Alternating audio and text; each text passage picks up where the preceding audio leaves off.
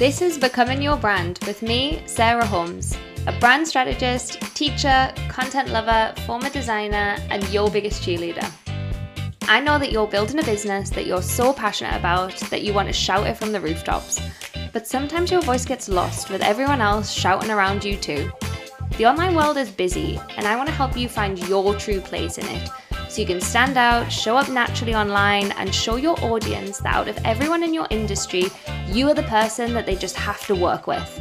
So grab yourself a coffee or get on with that workout, enjoy that morning walk, whatever it is that you do while you're listening to your podcasts, and soak in everything from this week's episode.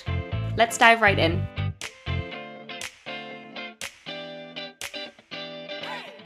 Hello, hello. How are you doing, my friend? How is your week going? It will be a Tuesday when I'm sharing this, so I hope that you've had a great start to the week. And this is a podcast episode that I have decided to share kind of on a whim. But I was reflecting this month. Obviously, it's January, and this is, well, it's January when I'm recording this. Don't know when you're listening to it, but it'll be relevant no matter what month it is. Um, but I decided to do some reflection at the end of last year on what my biggest realizations were from my second year in business. And I thought it would be nice for me to just share these on the podcast because either they can be helpful for you, maybe to change your view on certain things in your business um, or the business world, or maybe they're things that you have kind of already figured out before me, which is fantastic. And, you know, we can connect on the fact that we have that thing in common and, you know, we can, yeah, send me a DM if you, you know, one of these points resonates with you because I love to chat to you about, you know, your opinions and your learnings um, throughout this crazy journey that we call entrepreneurship. and, yeah, let me just dive into this bullet point list I have. I've got eight big realizations from my second year in business. And yeah, we'll just see what stories and what things come up from me sharing this list. Um, so, number one, my number one realization from my second year in business is that you can be imperfect and you can still earn money. You do not have to heal every single limiting belief, past trauma, mindset block to be able to run a thriving business. This was something that I think that I needed to learn little by little. But I would kind of feel maybe from the marketing that was out there, like I had so much shit to heal that I would never be able to get consistent clients, I would never be able to make good money, that I always had to be, you know, healing mindset blocks and that every time that I kind of said to myself, oh, maybe I don't want to do that, or maybe this doesn't feel right, like, is that a block? Is that a limiting belief? And, you know, it came to, it got to the point where it felt like I actually was just putting that in my way, like making an excuse for why I wasn't re- achieving certain results. Or, you know, maybe that kind of idea that I had in my head where I was like, is this a limiting belief? Maybe it was just my mind and, telling me that I didn't want to hit that particular goal and that's okay, you know? I don't think that everything has to be a limiting belief, a trauma, something that needs to be healed. I think that we can feel like that from what we see online, um, from certain types of marketing tactics, and you know, maybe that's that could be why I felt like that. I'm not sure. Um, but my biggest realization is that we're all imperfect. We don't need to heal every bloody thing, and we can do just great being the flawed human beings that we are. Number two, you don't always need a mentor or a coach. This was a really big um, milestone, I would say, in my business this year is that I had been under constant mentorship or in constant courses or I always had somebody who I was working with. And while a lot of those experiences were great some of them were really badly timed. And I think that I jumped into things that were not exactly for me because of I don't know um scarcity or that you know it was kind of like oh this is running out and you have to sign up by this date. And you know I just jumped and jumped and jumped into these things. And what I've realized is that the last sort of four months, I haven't been working with a coach, and I felt like I kind of had done a lot of different things. I'd worked on my mindset with my coaches Um, I'd worked on strategy um, things in my business too, and I felt like I just had enough knowledge and I just wanted to know how I would do if I just ran with it myself and really listened to myself and trusted myself. And it's been a really big learning curve in self trust and self discipline and learning how to, you know, make moves forward and make bold moves without needing the validation of anybody else. Like, I don't need anyone at the end of Voxer to tell me to launch something, or I don't need really someone to tell me how to deal with a client situation anymore. Like these are things that in the past, obviously, I did need them because I'd never dealt with, I don't know, a difficult client situation. I'd never launched things before. I hadn't had successful um you know booked out months i hadn't hit certain income goals that i wanted to hit but now that I've done those things, I, I don't feel like I constantly need somebody to be there. And that might go against a lot of um, things that we see online about how you constantly need a mentor and you constantly need support. Um, but I have other forms of support um, from people who I've been in coaching programs with, and we still keep in touch. We do accountability calls, we share things with each other. I've got people I can talk to, and I just don't feel the need to have a constant mentor or coach in my life. And that's been a really big learning curve after two years in my business, after being under constant support. Um, and my self trust and my confidence in myself is higher than ever. And I would put that down to not constantly looking for external validation from somebody else. Number three, you're going to contradict yourself, and that's okay. That means that you're growing this is something I talked about in another episode of a podcast. Um, maybe it hasn't come out yet. Let's see. Um, but I think that we can convince ourselves that if we've changed opinion, if we contradict ourselves in any way, especially in our content publicly, that this is a really terrible thing. And like I just said at the beginning of this podcast, we are all changing and growing so much. Like, this is a crazy ride learning how to be a small business owner, learning how to hit goals, learning how to balance life and business. And the first few years, especially, which um, the majority of people who listen to this will be in the first couple of years of their business, that is a crazy ride.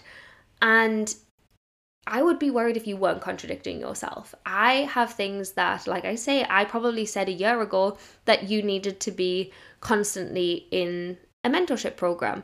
And now, look, I've said that I've spent four months without mentorship, and I've realized that that's been great for my self trust. Yes, I'm contradicting myself, but it's just it's just a realization it's just you know something that i've changed my opinion on and i'm sharing that with you and that's okay you know um if you weren't changing that would mean that you weren't evolving and you weren't growing. So, if you do have contradictions, I would say this is something that you can share with your audience. You know, it's a great opportunity for storytelling. It's a great opportunity for you to, you know, just step up as a thought leader and say, you know, I thought that this was the case and now it's not. And that's okay. That's what you can do through your content. That's going to position you again as an expert, and no one is going to think anything bad of you if that's what you're worried about. Um, a lot of the time, I realize that some of the things that I said in my content six months ago or a year ago, people don't even remember. So I'm contradicting myself, and I know that I am. Um, but you know, how many people remember? You remember what you say, and the majority of people don't. But anyway, don't be worried to contradict yourself. Number four, mindset work doesn't have to take up loads of time or energy in your mornings or evenings. I used to beat myself up so much if I didn't journal for a day. I would be like, wow, I'm not doing the work. People made me feel like I had to, you know, sit down with my journal for an hour in the morning and an hour in the evening. Um, people would say, like, coaches would say to me, oh, well, you know, journal on that. And I'm like, okay, well, I'll journal on it. But, you know, sometimes life gets in the way and you don't have enough time to journal. And it actually like was a negative impact on my mindset to worry about my mindset routine too much because I was like, wow, I haven't journaled enough. I haven't done this. I haven't done that. And then it turned into this negative cycle where it was like so much pressure.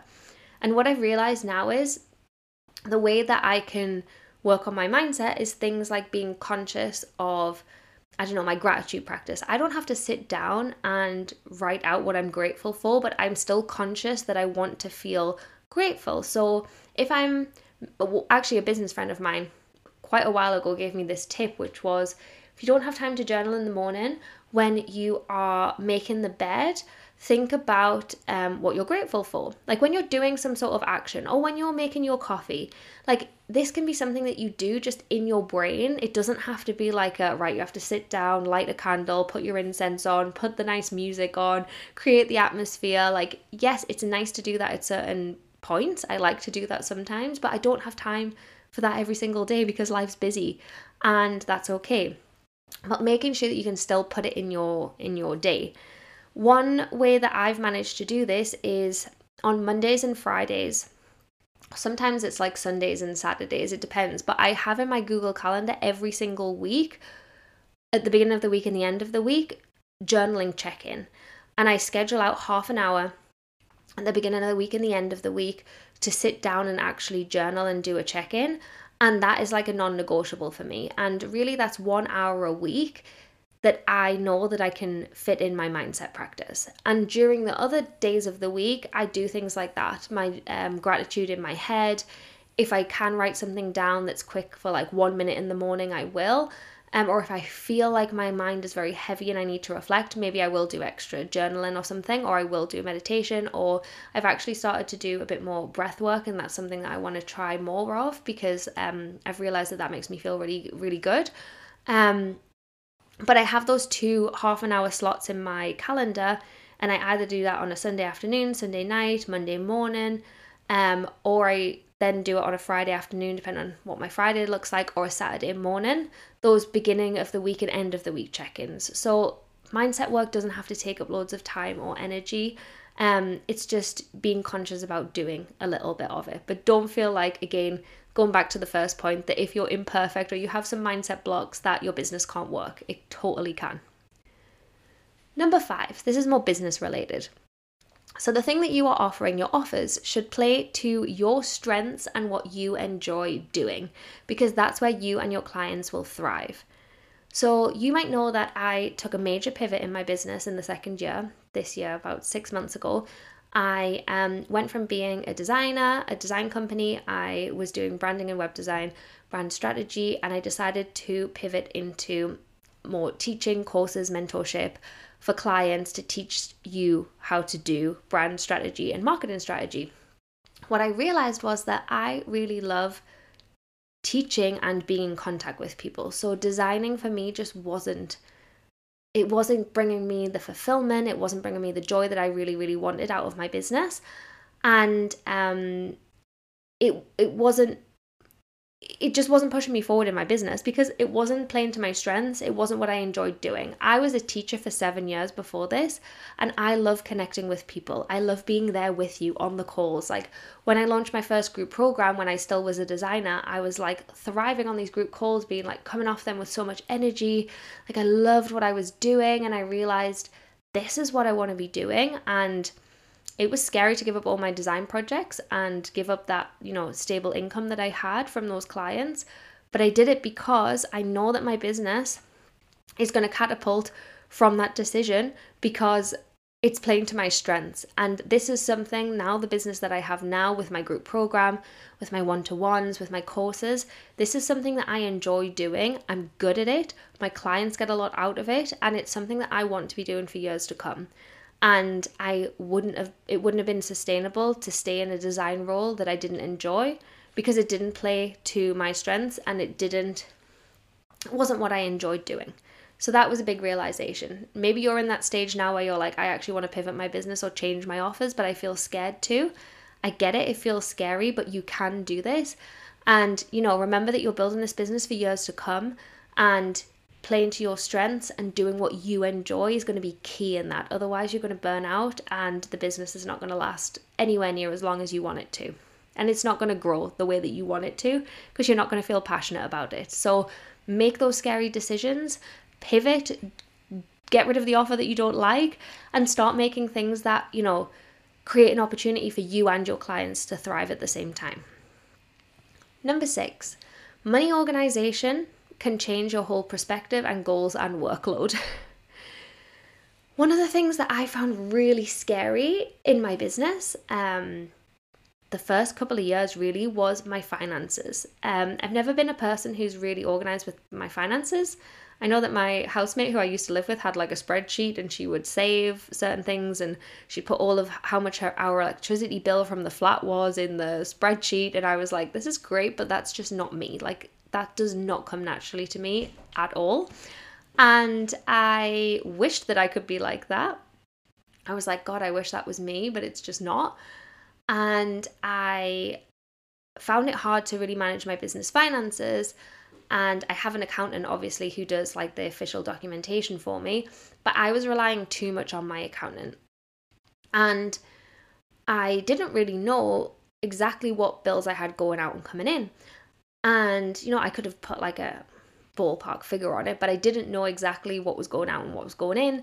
And every month I would avoid, you know, updating my own spreadsheets. Even if I was making sales, I was just kind of like, oh yeah, I'll do the spreadsheet spreadsheets later. And these last few months, I've really been strict with myself on looking at like what my costs are. I've reduced a lot of costs, things that I really didn't need, softwares and um, other things that I was paying for every single month that honestly was just eating into my profit. And that's money that could be going to me in my life and um, things that I enjoy doing. So I decided to get rid of a lot of costs and I started to organize myself so much better. And it really changed my whole perspective on my business. At times when I thought that I really wasn't making that much money, I realized that I was. Months when I thought that I was doing really well, I realized that I wasn't. You know, it was like a whole eye opening experience to keep on top of my money organization. And that links into point number seven, which is that one of another big realization I had this year was that I can lower my money goals and feel more successful and more fulfilled than ever. That might sound surprising to you that I have lowered my goals, um, but the reason I've lowered my goals is because I was operating on somebody else's goals. Basically, the 10k month pressure was so much in my business. I was like, if I don't hit a 10k month, I'm not a real entrepreneur. Um, if I don't help my clients hit 10k months, they're not going to be interested in working with me. And I had this like whole story around why five figure months were like what I had to do. And once I looked at my money organization, I looked at, you know, what I was actually earning, how I could increase my profit, I realized that from my yearly corporate salary when I was working in Barcelona in a sports brand, they used to pay me 19 grand a year. Like that my salary was so low. And I'd never been on a salary higher than that. So when I looked at what my business was earning, I was like, Jesus, like, I don't know why I'm not grateful at the fact that I've created this job for myself, that I'm actually earning way more than I was in this bloody office job that I hated.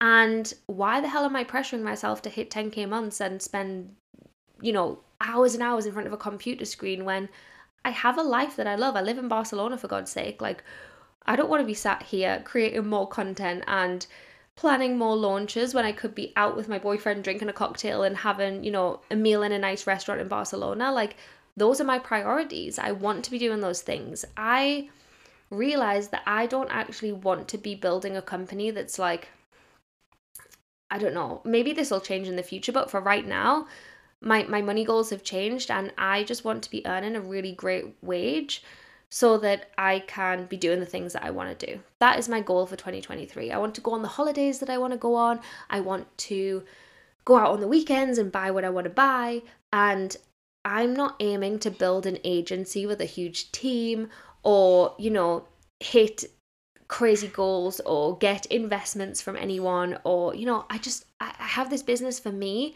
and to help other entrepreneurs who probably are in, in the same opinion as me where you know they do just want to have a great life. They want to have a great life. They don't want millions and millions in turnover, and that's not interesting to them. And I've realized that by me sharing that, I thought it might put people off from working with me, but I was like, no, because the people who are wanting to hit these big mini money goals, for instance, they're going to go to the coach who's sharing the post about how they hit 100k a month, and that's not me.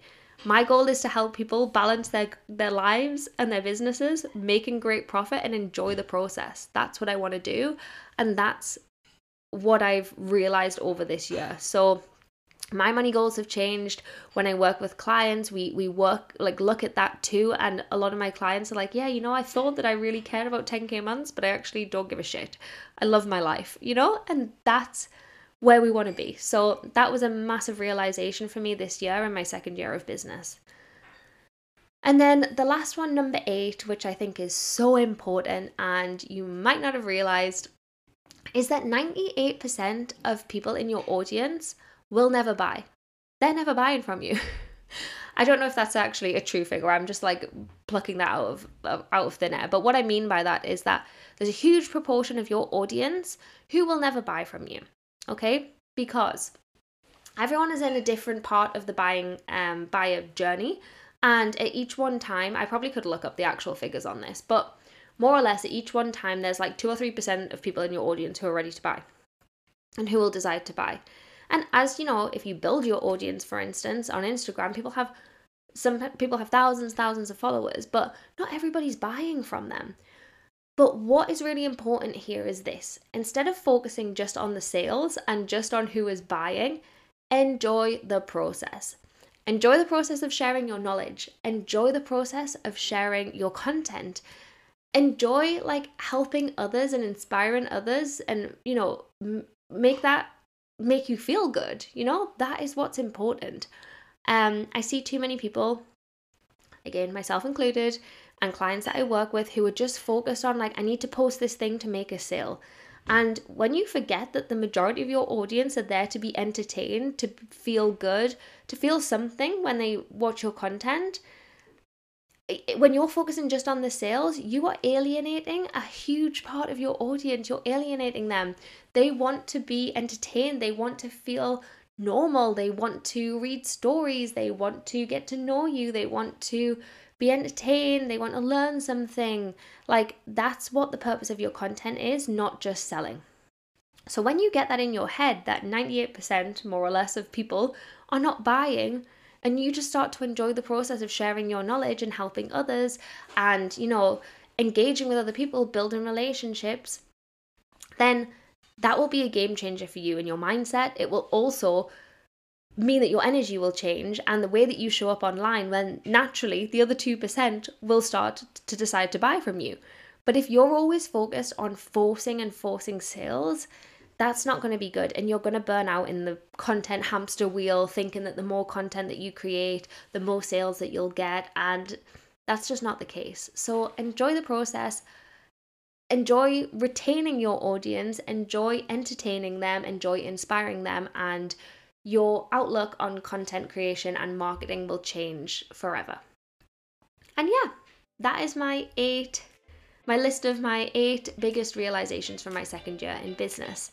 If any of them have really stood out to you and you're like, wow, yeah, actually, I either already realized that or I didn't realize that, but you've made me think about it and look at it from a different perspective or anything, like send me a DM on Instagram. I love talking about this stuff. I love hearing what you've enjoyed about the podcast and everything. So send me a DM. And don't forget, if you're enjoying the podcast, please do hit the follow, subscribe button wherever it is that you're listening. Um, share it with someone who you know if you feel like they would want to um, listen to the topics that we're talking about about branding and marketing and mindset for small business owners. And yeah, I will see you in the next episode.